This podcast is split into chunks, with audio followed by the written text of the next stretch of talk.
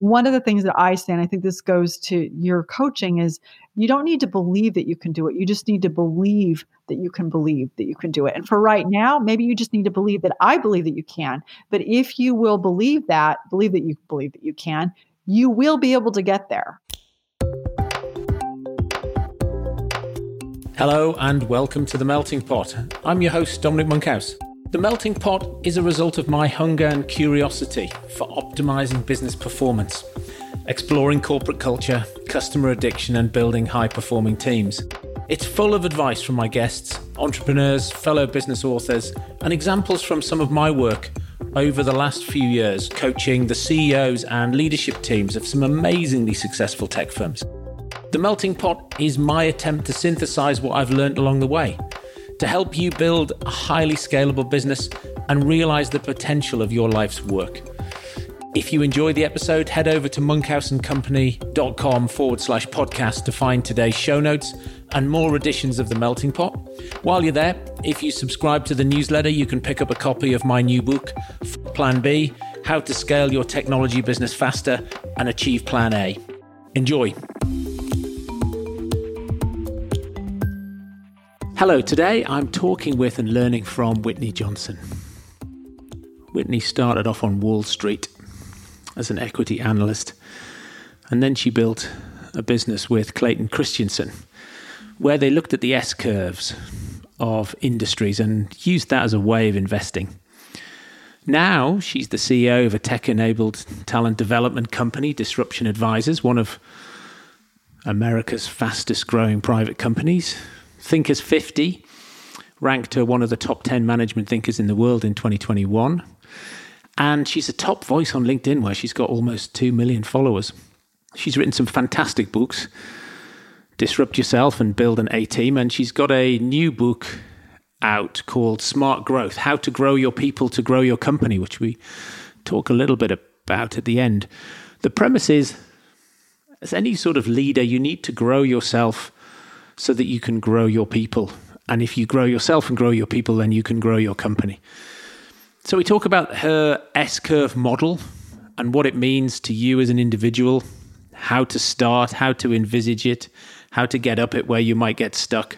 And by way of as an example, we use Whitney's success as a public speaker, where she thinks she was 10 years ago, where she was five years ago, and where she thinks she is now. So, a fascinating personal journey up her own S curve of public speaking. I really enjoyed my conversation with Whitney today. I'm sure you will too.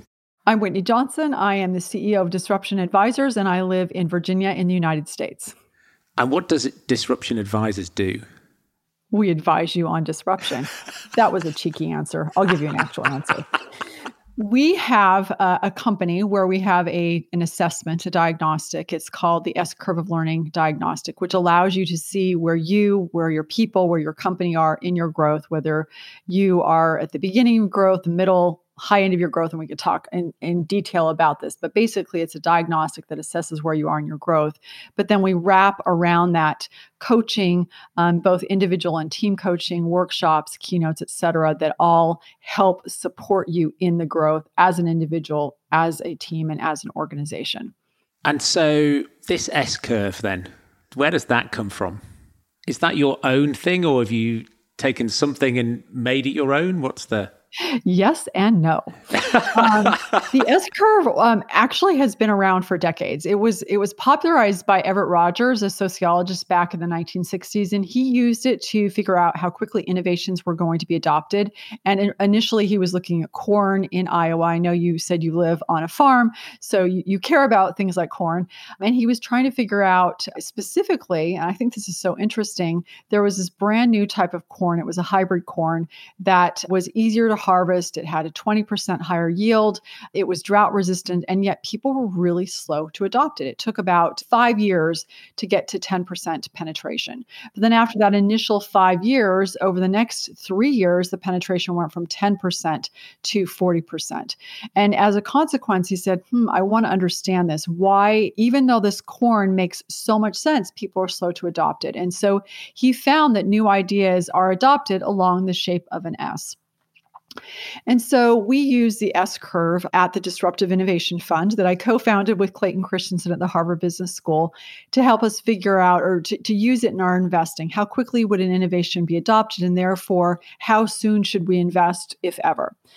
Well, as we were investing, I had this big insight, this aha, that the S curve could also help us understand how people learn and how they grow. That it could help you recognize that um, whenever you start something new, you are on a brand new S curve. And just as with the corn, um, you may feel like initially growth is very slow until you reach a tipping point or the knee of the curve. And that tipping point is something Malcolm Gladwell popularized. Once you hit that sweet spot of the curve, growth not only is is fast, it feels fast. And this is an exciting, exhilarating part of your growth. And then you reach the top of that curve where there's this saturation.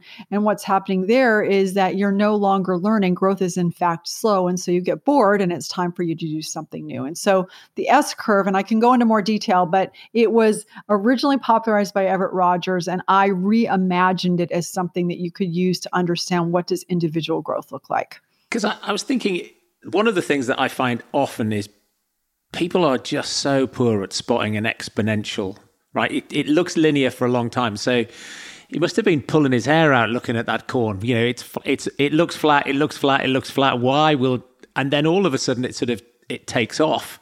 Yeah. But is that different from sort of crossing the chasm? I mean, that's a bell curve, I know, but you know, like that sort of initial lift is that and because you said sometimes it'll take off and sometimes it never will when you were doing your investing so Right. Well, you know what's interesting is if you think about the the S curve, which is basically a diffusion curve, and it basically diffuses in the shape of a you know standard bell curve distribution. I think there are definitely similarities to crossing the chasm. What I would say is if you think about the S curve plotting individual growth. It really is plotting the emotional arc of growth. And so, what happens when you start something brand new? You start, you're working very hard at it. Um, you're having this, a, a number of things are happening actually. So, the first thing that's happening is that because everything is new and you're experimenting a lot, you have this hypothesis about what is it going to take for me to be successful? And you're making predictions. Your, your brain has this predictive model that it's running, and many of the predictions are inaccurate. Your dopamine is dropping. And dopamine is a chemical messenger of delight. So effectively, when you're doing something new, you are de-delighting. I just made up that word. so you it's not fun. The other thing that's happening for you is that you're mapping out completely new territory. And so for you, it's cognitively and it is emotionally very taxing. So you're exhausted. And then you have this identity thing happening, which is you're no longer who you were, but you're not yet who you're going to be. And so your identity is is in flux. So what's happening here at the launch point, as with any innovation, it's not that growth isn't happening. In fact, it is happening. It's happening at a very very rapid rate, but because it is not yet apparent. And you can see this in the in the in the natural world with lily pads, you can see this in any sort of biological sort of system that it feels it's happening but it's not apparent and so it the experience that you have is it feels slow, it feels overwhelming, it feels discouraging. And you have that question of like, why am I even doing this? So that's what the launch point of the S curve can look and feel like. Yeah, is it Winston Churchill when you're in hell, keep going? That's right. That is correct. You've got to keep going.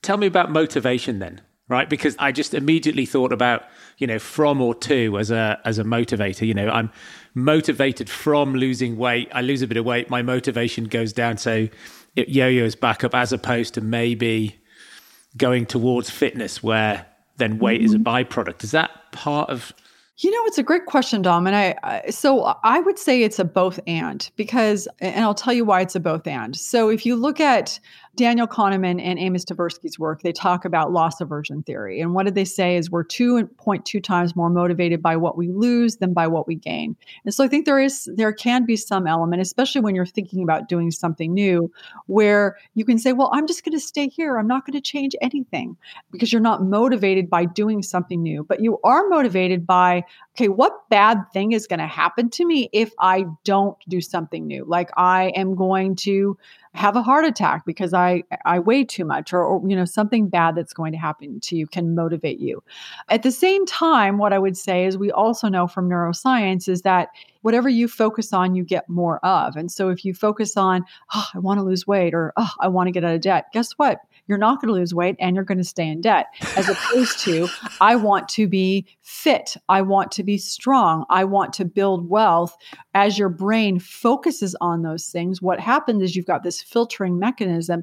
It focuses on um, finding things that will allow you to build wealth. It focuses on finding things that will allow you to get fit and strong. And so your brain, because your brain doesn't know the difference between a truth and a lie it focuses on getting you there. And so I really think it's a both and where you sometimes have to kind of scare yourself into starting.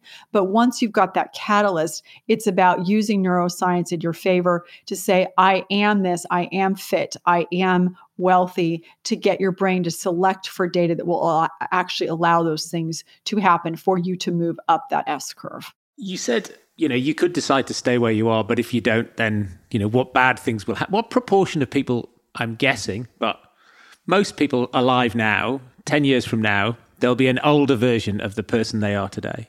What proportion of people do you think take a deliberate journey up an S curve?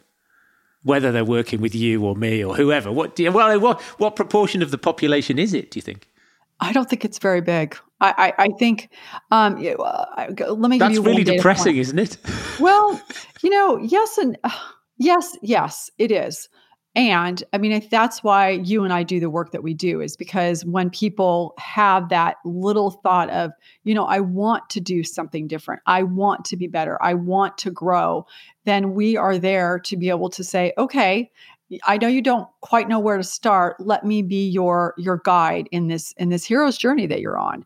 So back to your question a minute ago, I think that the research done by um, Heidi Grant and Tory Higgins said that most people are more focused on prevention as opposed to thinking about the future of what could happen. And so I do think that for most of us, we do need to have that um, those guardrails of here are the good things that can happen, but also being aware of what what won't work for you. And let me give you a really simple example to to make this clearer.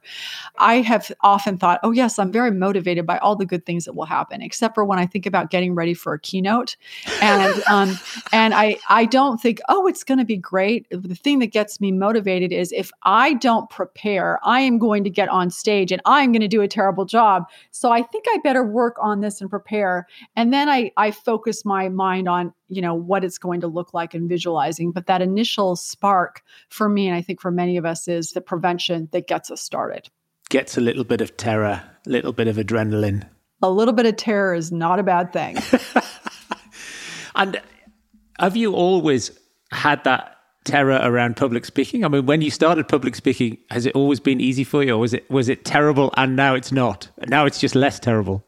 Oh, you know what? So it's really interesting. I think most people struggle with it. The irony, I think, is that uh, you'll meet introverts and they're like, I'm so introverted. And introverts tend to be good speakers, which I think is very odd. But anyhow, if you go back and you watch my very, the very first time I spoke in public, in public, other than like speaking in church for something, um, was 10 years ago. And I rehearsed and I rehearsed and I rehearsed and I rehearsed and I rehearsed. I mean, like I worked so hard at it and you watch it and it's very middling. I mean, it's just not very good. It's a, it's a TEDx talk and you could go watch watch it if you want. But the thing is, is that I was determined to get better at it. And now I would say I'm pretty good at it. And only recently, only recently, so 10 years in, have I gotten to the point I, I gave a speech, you know, just a few months ago where I was like, I actually enjoyed it. While I was doing it, I enjoyed it because I've been very, uh, what's the word? very determined because I know that if you deliver a good speech, a speech delivered well, not only instructs people, but inspires them. And I wanted to be able to, I feel so strongly about these ideas. I wanted to get to the point where I could be on stage and have people not just learn something, but feel inspired by it so they would actually do something different as a consequence of what I had shared with them. And so that S curve then of your speaking journey, what deliberate things have you done on the over that 10 year period? coaching. Oh, yeah. I mean, Oh, read loads of books. Yes, yes, yes, yes, yes. So everybody, we're going to have a little conversation about moving up the S curve of speaking. So, so what I would say, let me tell you about a, a watershed moment. This is probably about five years ago now. I had given a speech. Um, it was more on disruption, on personal disruption, and they not only didn't like it, they hated it. Like Well, the audience, the audience, or the people who booked you, or both.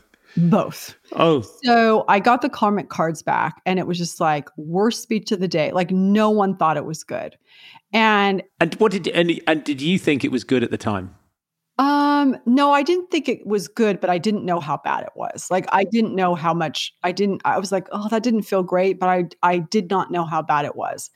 But here's what was so good about this. This goes back to what I said like what bad things will happen. When I saw those, when I saw that feedback, I had to make a choice. I could have been like I- I'm not cut out for this. I'm just not going to do this. But it, it galvanized me. It said, I was like, I am going to figure this out.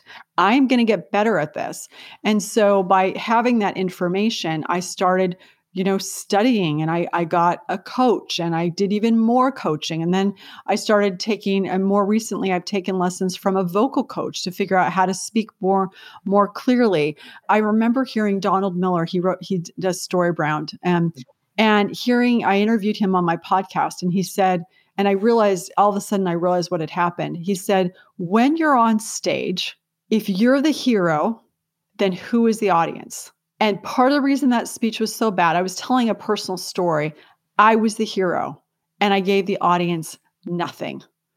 And so from then I then on I said, okay, so when you're on stage, you have to make the audience the hero. You are the guide and that totally changes it. And so it was a combination of awareness, a combination of study, a combination of practice. And oh, by the way, the pandemic was helpful. And do you know why? because lots and lots and lots and lots of online webinars where you're getting this constant feedback mechanism that allowed me to practice even more frequently. And you couldn't have everything scripted. And it just allowed me to get more relaxed. So so the long story short is is that if you want to do something and you want to do it well and you feel passionate enough, enough about it, you can move off the launch point of the S curve. But it has to matter to you to do it. And you're not going to be able to do it by yourself. You're going to need to get coaching and you're going to need to get training and you're going to need to mess up and then you're going to need to start all over again. Uh huh. well, and also for the first five years, how much better had you got? Do you reckon? Now you look and now you look back. For the first five years, you were about the same. I, I think I thought I was getting better, but then that that and, and I'm sure I was getting better, right? But then those comments like were like, whoa, okay, back down. All right. Or or maybe even jumping to a new curve, like, okay, or you you got to start all over again. You got to do this differently, getting more information. And now I would say I'm I, I'm in the sweet spot um, of my speaking. But if you're really determined to be great at something, you actually never get to mastery because you could find ways to continually challenge yourself so that you stay in the sweet spot in perpetuity. Has your perception of time whilst you're speaking now changed? Yes. Yes. Now, when I'm speaking, I am not focused on when I'm going to finish. I'm not focused on what it was like at the beginning. I'm completely and totally in the moment. And so that's how my perception has changed. And so in flow, so you're actually enjoying it as opposed to battling your way through it. That's right. And so then, are you a speaker? Do you speak too? I, I do speak a bit, yes. Yeah, yeah. But, I, so- but I but I've never had any coaching. I'm so I'm just I'm I, you know I've, I've had Oh. I've had I had Joe Weldon on on my podcast. yeah, He, he told a very similar story to yours about the because he said he was coaching Verne Harnish to speak, and Verne has this sort of his uh, origin myth that he's been telling for yonks yeah, and about how he, you know, was cleaning toilets with his father after his father had uh, lost his job. And and Joe said to him, Verne, you tell that story, it's your story. You need to tell the story a different way. You need to say, what? How would you feel if your father had lost his job? And and then Verne, he said, Verne rang him up afterwards and said, same story, told differently, totally different result. Just that hero guy thing. I think uh, Donald is absolutely right. he nailed it. He nailed it. right? You on the you on on the stage are the guide. And yeah. so how do you tell the story that way? Oh, that's so good. Love it. um, so your your listeners, many of whom are um, entrepreneurs, business leaders, uh, what I would say to each of you who are listening is if you want to really find a way to convey the ideas that you feel are really meaningful and are important, it is worth learning how to speak because there's something different from the written than the spoken word. And so, but if you don't feel like you're a natural speaker, you don't feel like you're, you know, comfortable doing it, you can get better at it and and to what i'm you know what we're talking about is is there is no substitute for passion like if you care deeply about this topic and you want to convey it to people you will figure out a way to do it that motivation comes from purpose and so it's that uh, motivated towards something. And somebody asked me recently, Dom, does a business have to grow? And I said, well, if it has a purpose, I don't know how it could do anything else. So you feel passionately about enabling individuals or teams' growth. You can't not then get better at it to spread your message. That's right. You wouldn't be the best at it that you could be. Yeah, it's the intrinsic motivation, right? You are you are motivated by something much larger than yourself. And when you are, then there really you find a way to overcome any obstacle and hurdle because it's it's that important to you. Uh-huh. So, uh diving into the S curve a bit more. Maybe not using you as a, you and your speaking career as, as an as as an example. A little detour there for everybody. I hope you found it interesting. Where do people get stuck? Then they get stuck at the beginning because they've got to have some impetus, and then that dopamine drop that you talk about, you know, neurochemical disruption just makes them feel like they're not making progress, and then you know they're not being rewarded Yep. Uh, for all of this hard work. If they get past that, where else do they get stuck? Yeah, so there are different ways to get stuck. So, like you said, Dom, is at the launch point that the stuckness comes from, I don't know if I can do this or not. And, and sometimes it isn't the right S curve. And so you've got to figure out if there's basically the product market fit, but the product is you in this instance. And so you decide, not the right S curve, I'll do something else. But sometimes it's just a matter of if you know that your dopamine is going to drop and it is a curve that you want to be on, then you just say, I just need to persist. It, this, this will pass. So that that's the stuckness at the launch point. Now, once you move into the sweet spot where people can get stuck, is that this is the place that's fast. It, it, you know, the, the growth is fast, it feels fast, it's exhilarating. The way you get stuck here is that because you are so competent, this is usually where your high performers are, right? They're everything's working. Um, they're, the product market fit is clear. People say, wow, okay, Dom, you're really good. Let's ask you to do this. And then all of a sudden, 10 people are asking Dom to take on 10 projects, and Dom has too many projects on his plate. And so he things start to come off the rails. And so the stuck can happen when you're in the sweet spot is if you don't focus. Focus in the sense of learning to prioritize and, and picking, okay, I'm going to focus on these three or four projects. Our brains can only ha- handle three to four things at a time. Project management has borne this out And so you want to make sure that you are focusing on three to four things at most so that you can continue through that curve and move up into mastery. From a manager standpoint, just so you know, because you probably people who are you all who are listening, you have some people on your team, you're like, they're doing great. They're they're just they're just killing it. And then you say, I'll just leave them be. Well, don't leave them be. You got to make sure you focus on them and say thank you to them. I see you. I see what you're doing. They're not the problem child. Your launch pointers and your mastery people are the problem child, but don't make them the that the sweet spot is a problem child by ignoring them. So so that's where you could get stuck there is more as you get derailed um, as opposed to getting stuck. But the derailed, you know, keeps you from moving and completing the cycle of the curve, or you leave because you don't feel like people are, are valuing and appreciating you. And then mastery, we've we've actually kind of broached this already. You get stuck because you're at the top of the mountain. You've figured everything out. You know exactly what you're doing. You're a little bit bored, um, but oh it can be a lot of work. It can be really scary to jump off the top of a curve and do something new. And so people say, maybe I'll just stay right where I am. And that's why sometimes you need a little bit of a push. And I actually have this hypothesis is that sometimes people lose their jobs, sometimes people get fired because they're on the top of a curve or they're on the wrong curve. They know it's time to move, they won't move. And so the universe gives them a nudge and so they get unstuck. I think you're right. I, I, was just thinking when you were talking about being at the bottom and are you on the right curve? Mm-hmm. Some people are just delusional about their skills or where they could be. In fact, I was talking to a CEO this morning about somebody in his team and maybe their perception of where they could end up and his were slightly different. Yeah. So we were, we were talking about well, how could we how could we send them on a journey mm. to see you know a journey of exploration? Because you know if you get into something and it's not the right S curve, like if you don't have the motivation, that dopamine hit will have you reversing quickly backwards. That's right. Well, um, so may I make a suggestion on on how to have that conversation? Sure. Yeah. So what I would do is is that the CEO can sit down with the direct report and just draw this S. Say there's the launch point, the sweet spot, and mastery.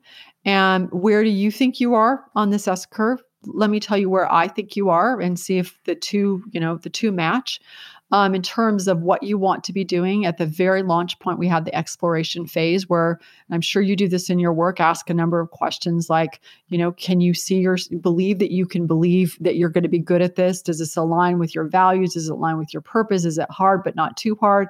And can you answer all these questions? And if they're like, yes, answer yes, yes, affirmative, affirmative, then you say to them, okay, I need you to collect some data. Um, I, I know that you want to be here, but can you go out and collect some data from your stakeholders, do some um, one or two small projects to, to gain the proof points that you need that you can be successful here. And then if you, you know, if you can, then we'll continue to have you move along this curve. If you can't, and we'll figure out what else you're going to do but i'm invested in you. I think you're you're terrific but let's make sure we get the right product market fit for you specifically. Yeah i think that's really interesting because I, I think this individual's probably at a point of mastery uh, in in one role and is thinking that they should move on to another role. And that's where the difference maybe the difference of opinion is there and so, yeah, it's interesting. That whole master, because the, the Dunning Kruger effect, those people who are at the top often know that they now know so little. The, the other thing is, if you're so much better than everybody else at this mm-hmm. thing, mm-hmm. often people just don't have any benchmarks. They don't realize that, you know, they could be 10x where they are today it's because they're just in a company where they're amazing already. Right. Well, they are amazing. And I think that uh, so you're so kind of unpacking, you might be amazing at it. But one of the ways that you know that it's time for you to do something new is that you, well, you're really good at it. Everybody's coming to you and asking you for your advice. Um, you also sometimes will say, Well, that's not how we do it here. um, you can find yourself maybe getting a little bit envious of people who are coming up behind you because they're growing and you don't feel like you are growing. But I think that when you are really good at what you're doing and amazing at it, if you have this, you you could just be in the sweet spot. But if you have this feeling of, I think there's more for me. I can just feel it. I know there is more for me. That is a sure indication that this this is you've hit the top of your curve and it's time for you to do something new. Does that always have to be a personal decision? Say more. You know, we were talking earlier about the how many people actually believe they're on this journey or want to be on the uh-huh. journey. So, you know, you were saying that your public speaking was around trying to inspire people. Mm-hmm. Is it always pull or, or can it be push? Oh, you mean pushed to a new curve? Yeah. Oh, yeah. Hello, pandemic. That's what happened. That's part of why it was so difficult from a psychological, neurological perspective, because all of us were on an S curve, the, the pre pandemic S curve, all of us. And then the pandemic came and it pushed all of us onto a new S curve, every single one of us. And so we had to make this decision well, what am I going to do with this? Am I going to stomp my foot like a two year old and say, this isn't fair?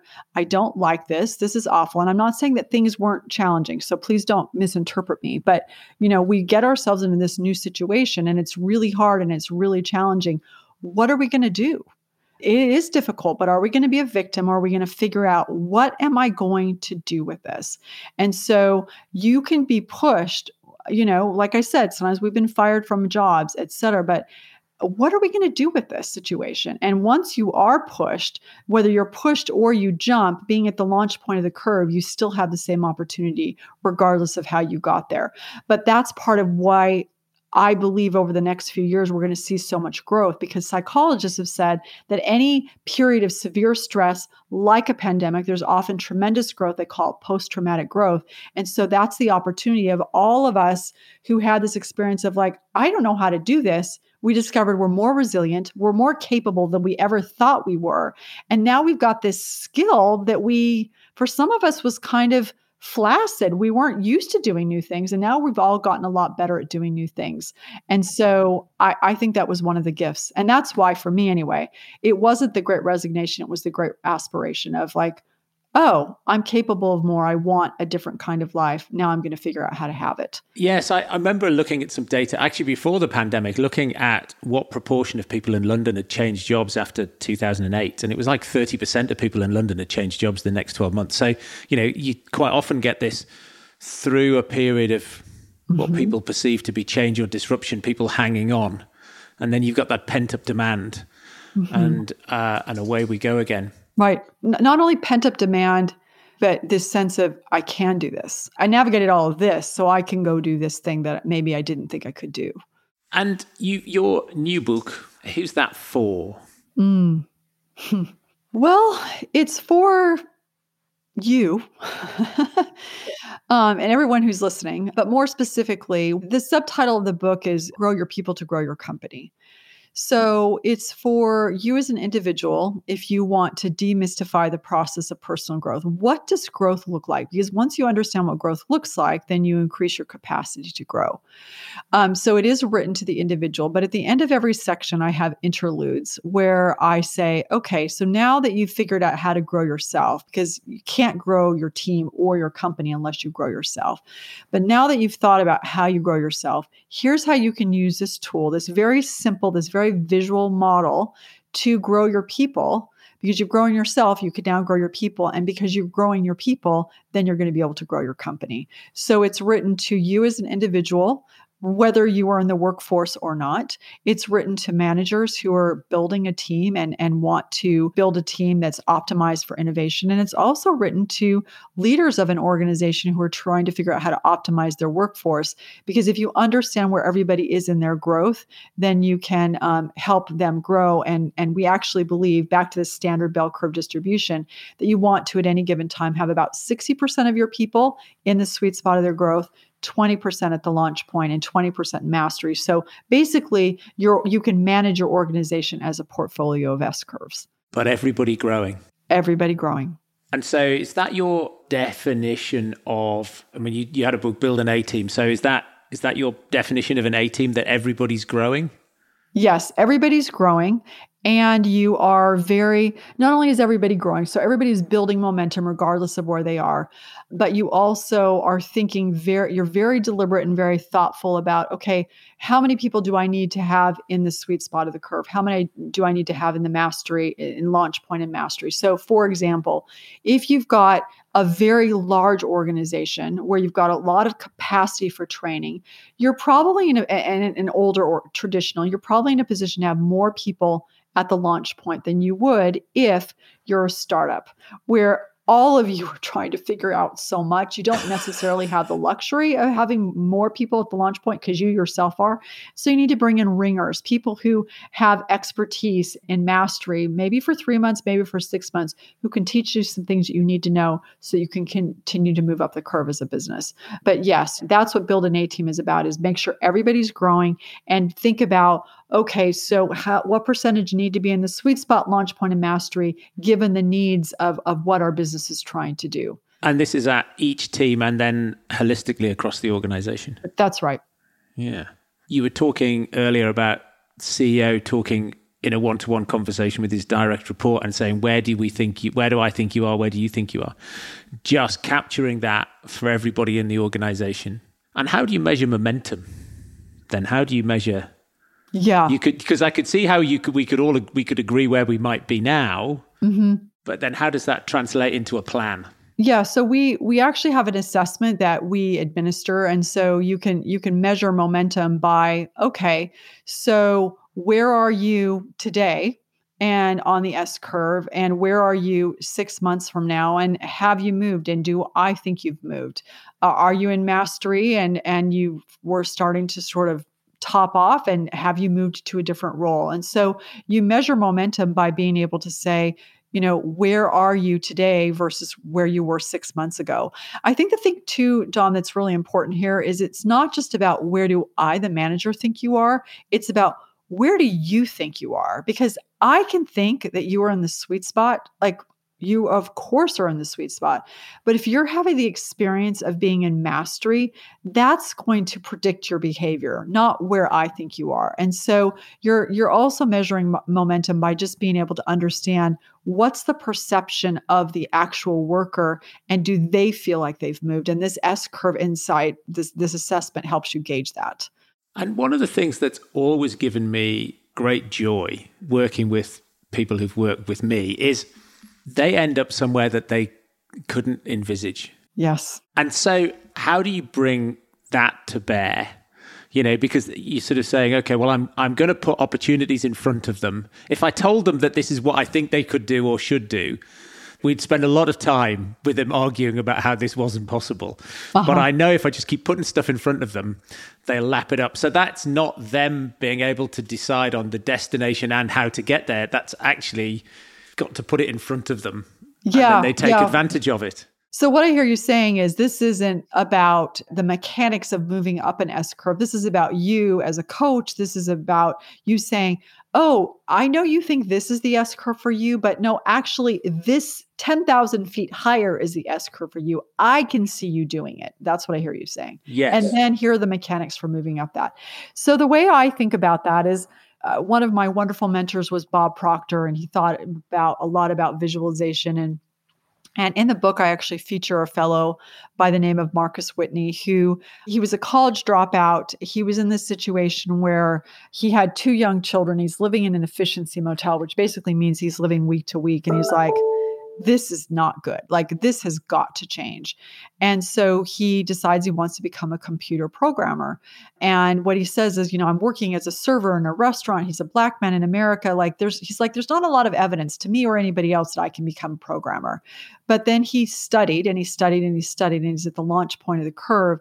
And then he said this he said, even though there wasn't a lot of, a lot of evidence, and even though I, I didn't say I'm becoming a programmer, he said, I am a programmer. And by using those words, the invoking those words, and if you know the, the Christian tradition of I am, he was basically saying, he was willing himself to be a programmer into existence. And so, one of the things that I say, and I think this goes to your coaching, is you don't need to believe that you can do it. You just need to believe that you can believe that you can do it. And for right now, maybe you just need to believe that I believe that you can. But if you will believe that, believe that you can't, believe that you believe that you can, you will be able to get there. And so that's why coaches and mentors and and truth tellers are so important is they so often can see things for us that we can't see. We need we need people to say that and we hang on to that for a little while until we can start to see it for ourselves. Very good. Very good. It's, I, I was just thinking back as you were talking about that example, and I was thinking there's a guy I spoke to who was running a guitar shop in Glasgow, and he didn't actually play guitar himself and he was saying about only about 5% of people he sells a guitar to will actually end up being able to play the guitar. And so he, he said it was sort of a bittersweet job. He hadn't been himself been able to force himself to learn to play the guitar. He tried and failed several times, but he did love selling guitars to people who wanted to go on the journey and succeed. And so quite often he's buying guitars back from people who hadn't made it work. But it's just, we were talking earlier about what proportion of the population can get themselves up an S curve or are motivated to. And certainly that's one data point. Five percent of people who buy a guitar get to play it. Yeah, that's that's fascinating. What do you know now that you wish you'd known earlier? So I would say I'm going to say two things because I don't want to just choose one. The thing that I know now that I wish I'd known earlier is that even though I think I'm not going to be do a very good job at parenting, I wouldn't pull away from it because I would stay in it even though I feel like I'm not doing a good job. Um, I think about when my children, my children are in college now, and I think about that of like, you know, you don't think you're going to do well, but sometimes you're like, well, if I'm not going to do a good job, you know, perfection kicks in, and then I just won't be, you know, be available. And I would just lean into that and go, I'm going to be terrible at this. I'm at the launch point of the curve, and just stay in that. So I wish I had understand that understood the S curve of parenting when my children were young. Now I know, and I can do a good job as they are adults. And I think the second thing that I know now is that I would have gotten a coach when I was in college. I mean right? right? I mean, our careers could have been so much better if if we had at least I feel like mine would have been better if I'd had someone coaching me from the time that I started my career and and all the the challenging, you know, you can figure out the functional piece of the of work, but so much of being successful in your career and on the job is is navigating the emotional side of it and we don't have any training to do that. So, I would have had a coach. Oh, I, I remember saying to my CEO in my 40s, I wish I'd known this shit when I was 20. Right. Just, and it, you're right, it was nothing was about functional. It was about, yeah, it was about how to manage conflict and, and, stuff which actually is just as applicable in the home as it is at work so you know there's just everyday life really everyday life skills which you know my daughter's come home with her fountain pens and i think really that still feels very Victorian. I mean, you know, they haven't even there's no not even touch typing. It's like there is something visceral about writing it, but um, it does feel as though it hasn't moved on massively. Mm-hmm. Um, so no, I'm with you on that. And what um, I mean, other than the fabulous books that you've written on the S curve and disruption and team building and growth, what other books along the way have you found inspirational, or maybe you're reading now? Yeah. So, some books that I'm reading right now, or just finished reading, um, were I just finished reading Susan Cain's Bittersweet, which I thought was really inspirational. It got me to go to a Jacob Collier concert um, in North Carolina, one of your fellow countrymen.